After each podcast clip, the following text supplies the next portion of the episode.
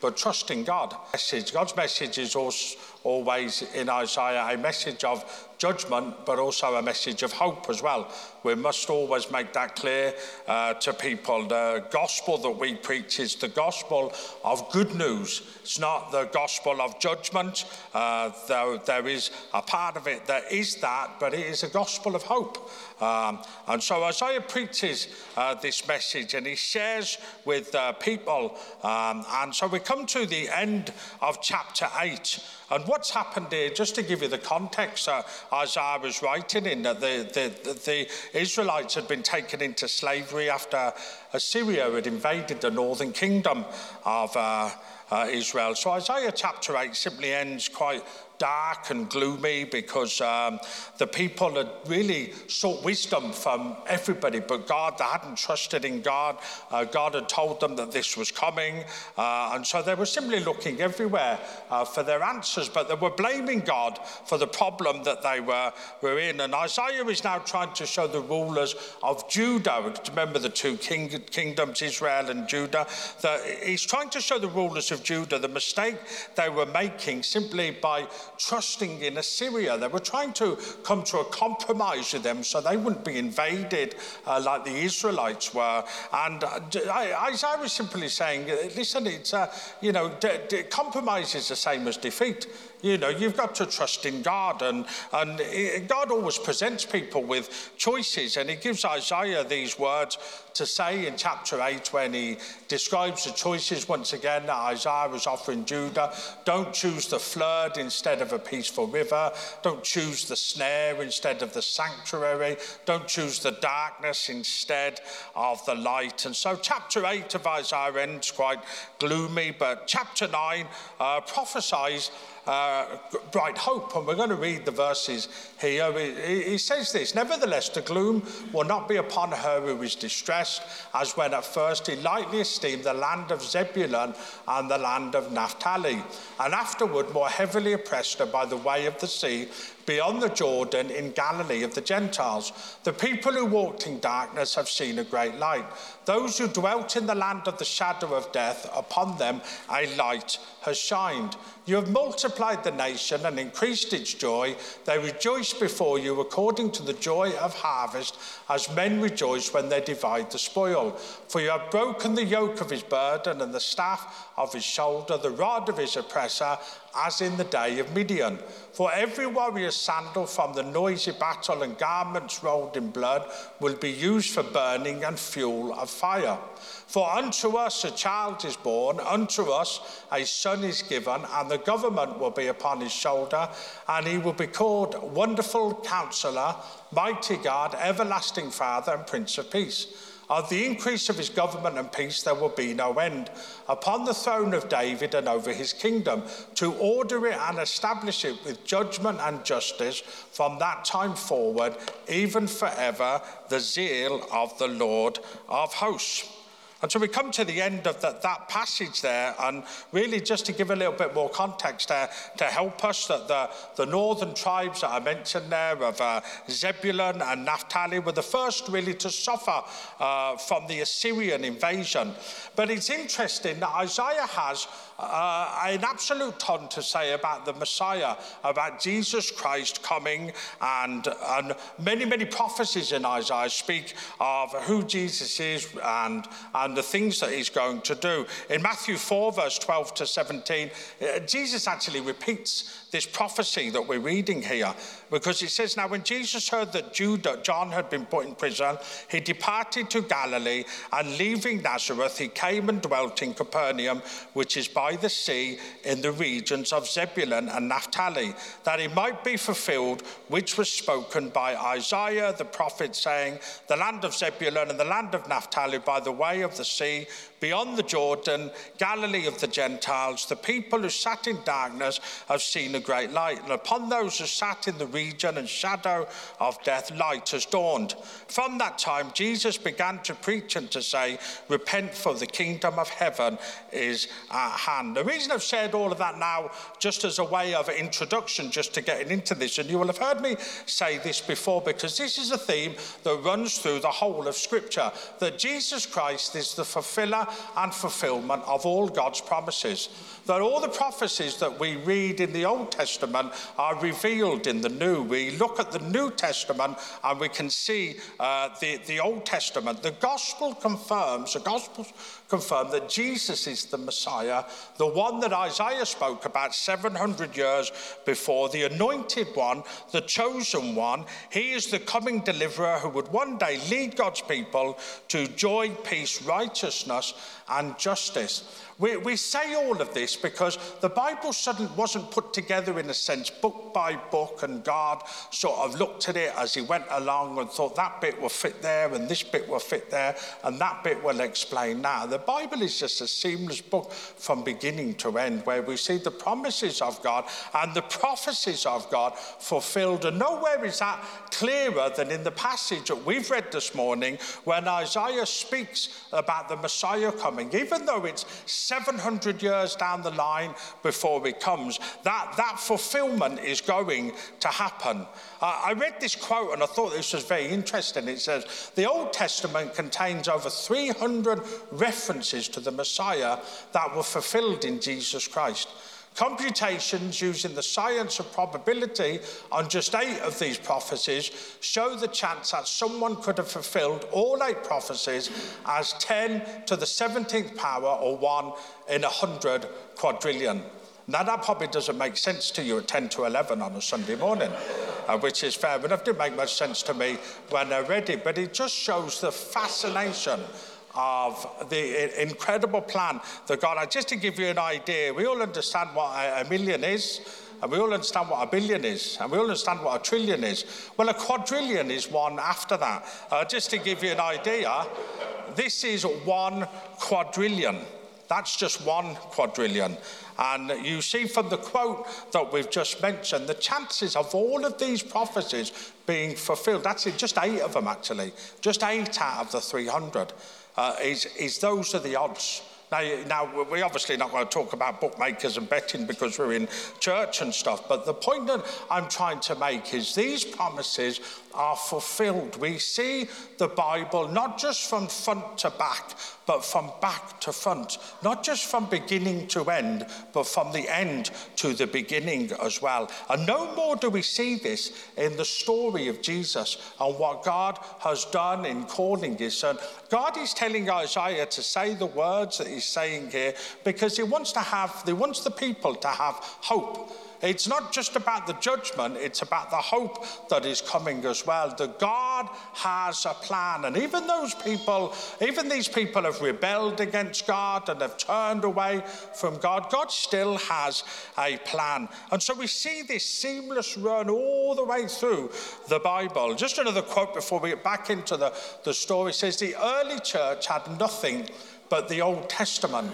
The New Testament lies hidden in the Old the Old Testament lies open in the New. Why do I say this? Because we need both often hear people say, and some people have said, I'm a New Testament Christian. Do really need the Old Testament? Let me tell you something. You need the whole Bible. You want to understand the whole Bible and God revealed and in everything that He is and everything He has done. You see it all the way through Scripture. The first gospel message is in Genesis chapter 3. It says all the way through Scripture, it pieces itself together and it flows seamlessly from beginning to end. And we see this here in this story of the Messiah. You know, it would be 700 years before Jesus came as a man in the power of perfect teaching and of signs and wonders beginning in the dark region of Galilee. There's one important thing we must understand about prophecy that if somebody prophesies something, you know, A, they're a prophet, and you know that the prophecy is true when it's fulfilled. I know I state the obvious there, but a lot of people run around telling everybody else they're prophets and they can see things and do things and all of that. Listen, the test of a prophet is this is when they say something uh, uh, that they believe is from God, it is then fulfilled. You see, uh, Isaiah says this in verse 2. Uh, he says, The people walking in darkness have seen a great light. Jesus fulfills this in John 8, verse 12, when he says, I am the light of the world. He who follows me will never walk in darkness, but have the light of life. He says, so now some people will argue that Jesus just went around really, he knew the Old Testament, so he thought, oh, you know, maybe if I spoke this word here, that would fulfill that word in the Old Testament. Yeah, he could have possibly done that with two or three things. I don't think he could do that with, with 300 of them. And some of the other ones where it was spoken of in Micah, where Jesus was born, I don't think Jesus had any control over where he was born. Uh, and none of us had any control over where we were born. Well, did we? I mean, I was born in Birmingham. People were born here in Belfast. I was obviously very fortunate, you know, to be born where I was. But we have no choice over that. So even if Jesus did read it as the Messiah and say, well, I can match that fulfillment, that he couldn't do that with 300 and even more. Why? Because Jesus is the Messiah, the chosen, anointed one. In Luke chapter 4, Jesus returns from the temptation in the desert and he reveals himself first in the synagogue, where in Galilee, and reads Isaiah 61. Jesus comes back from being tempted in the desert. He stands in the synagogue. The first sermon he preaches is from Isaiah to fulfill the prophecy that Isaiah spoke of in Isaiah 61. It's it simply says he has anointed me. In this prophecy, the Messiah announced that he came to heal the fivefold damage that sin brings. Sin does great damage, so there must be a great work of redemption. What did Jesus say that he came to do? To preach the gospel to the poor. Sin impoverishes people's lives, not just in a material sense, but in every sense. Uh, and the Messiah brings good news to the poor. Jesus came to heal the brokenhearted. Sin breaks hearts, and the Messiah has good news for the brokenhearted. To proclaim liberty to the captive, sin makes people captive and enslaves them, and the Messiah comes to set them free the recovery of sight to the blind. Sin blinds us, and the Messiah comes to heal our spiritual and moral blindness. Sin sets at liberty those who are oppressed. Sin oppresses its victims, and the Messiah comes to bring liberty to the oppressed. 700 years before Jesus arrives and preaches his message, Isaiah is already sharing it in Isaiah chapter 9 when he says, This is the hope that the world has been waiting for. The advantage of reading the Bible is not just a book to be read from the front to the back, but also from the back to the front, but also to read stories like Jesus preached preaches here and to see where the plan of it was in the Old Testament. Jesus is totally different from anybody who has ever come before. All the Old Testament prophets, Isaiah, came to preach deliverance, they came to preach a message. Jesus is totally different because he didn't come to only preach deliverance or even to only bring deliverance. Jesus came to be deliverance for us. That's where the quote that I said, He is both the fulfiller and the fulfillment of all God's promises. It wasn't just about the words that he spoke, and everybody says, What an amazing teacher he is. It was also about the, the fact, the demonstration, the truth that he laid down his life for each and every one of us as, as the Messiah. And so he came to be deliverance for us. But Isaiah here, going back to the verses that we read, he speaks about this here in the early verses because he's speaking to the people who are held in captivity. And Isaiah looks back to the story of Gideon, but also the Exodus from Egypt, where you can see the mirror, the story of the Exodus in Egypt can be mirrored in the story of Jesus. And, and the Old Testament writers, Isaiah in particular, would always take, encourage the people to look back the reason he got the people to look back was simply this God was faithful yesterday. But they had lost their faithfulness, in a sense, for God today, in a sense, that they didn't believe God was going to be faithful to them today. You see, we know God is faithful today to us because God has been faithful to us yesterday. It's almost like we're building that up in the bank of our spiritual faith. How do I know God is faithful? He says, because He has been faithful. He has been faithful past tense. In the present tense, is God faithful? Yes. In the future tense, Will God be faithful? Absolutely. But Isaiah looks back to the story of Gideon, where he mentions uh, Midian, but also the Exodus in Egypt. And he mentions some things. He talks about the yoke, the burden, the rod, the oppressor, because we know that they were bound by slavery in Egypt, but also in the story of Gideon, that there was no way that Gideon could have won his battle had God not been on his side. And he uses this as an example of what the Messiah will bring, because he talks about the yoke that is suffering endured. He talks about the burden which is suffering carried. He talks about the rod which is suffering inflicted. He talks about the oppressor which is suffering at the hands of another. And he talks about the staff which is suffering without hope. And all of these things Jesus came to take away, to lift the yoke, to take away the burden, to take away the suffering that has been inflicted. This is what the Messiah did. And you see, no matter how bad it is, God tells Isaiah to tell the people remember when you look back that the foundational act of God in redemption is this truth You are my people, and I am your God.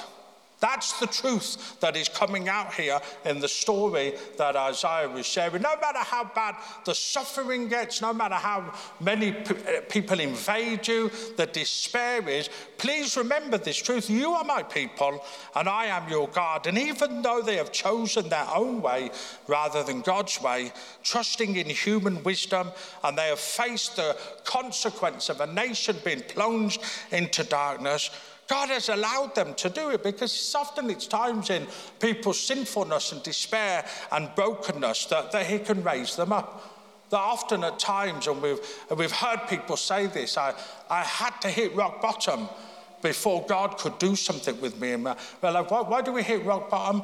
Because we simply have to take away all our power, in a sense, that we can make the changes that need to be changed.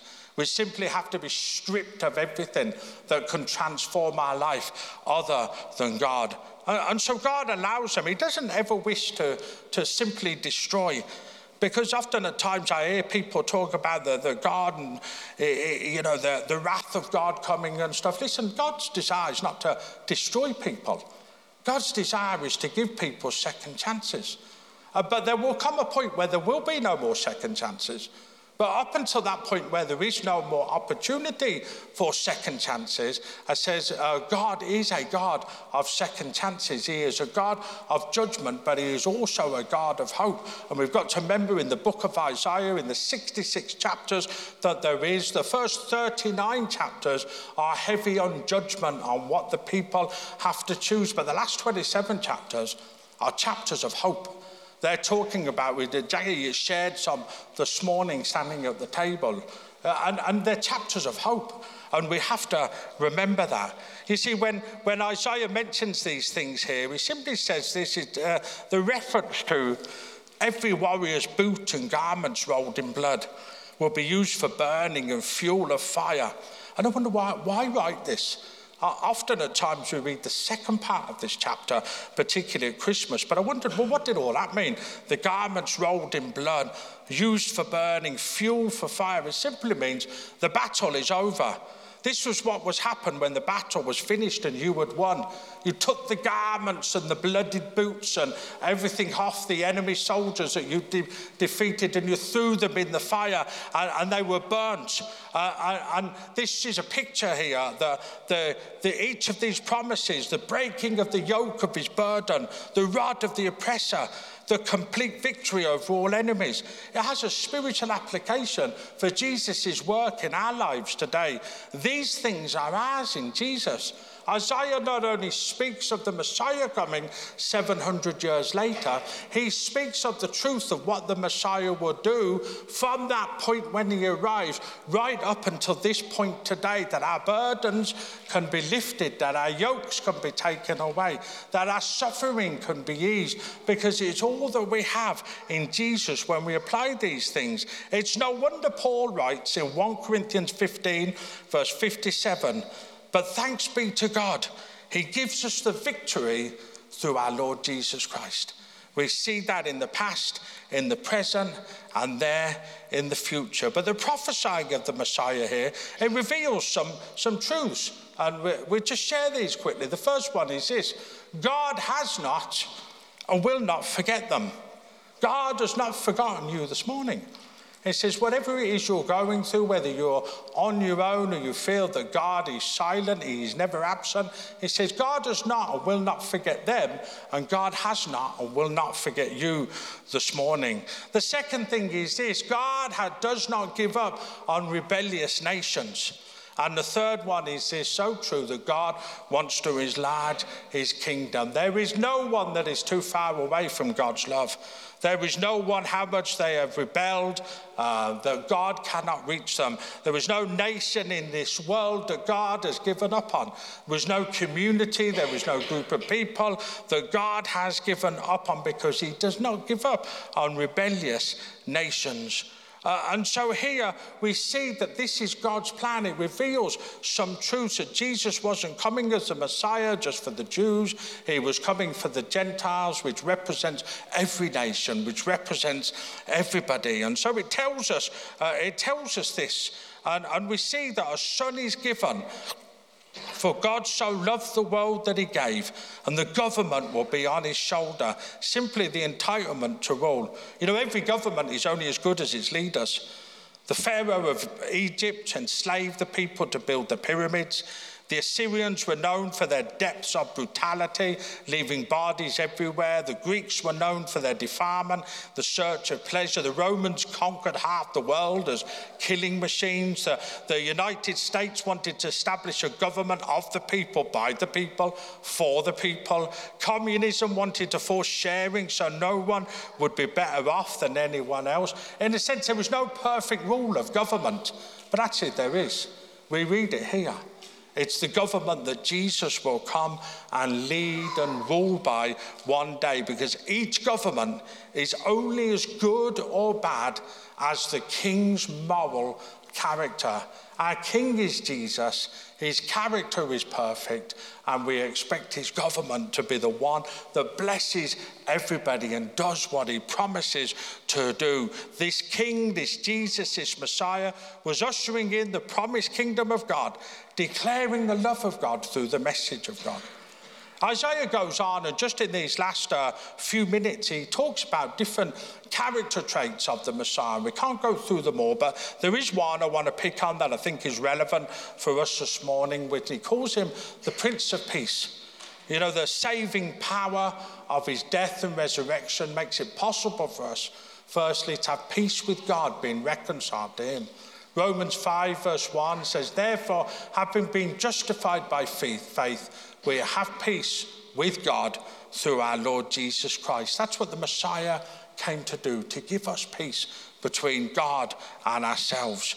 That he wants to instill the peace of his own rule in our souls. The night before Jesus goes to the cross, he says this to the disciples Peace I leave with you, my peace I give to you. Not as the world gives, do I give it to you. Let not your heart be troubled, neither let it be afraid. And then the third thing we see is peace. He wants us to surrender to his will, submit to his word, that he will bring us inner rest as we allow. Colossians 3, verse 15 says, And let the peace of God rule in your hearts. And we see there a picture of what the Messiah comes to bring. Isaiah writes these words in chapter 9. He says the Messiah, Jesus Christ, fulfills them when he arrives as a, as a man. He goes to the cross as our Savior and he's risen again. We're an extension of that as we read these words today, realizing that we can have all the things that just the Prince of Peace offers this morning.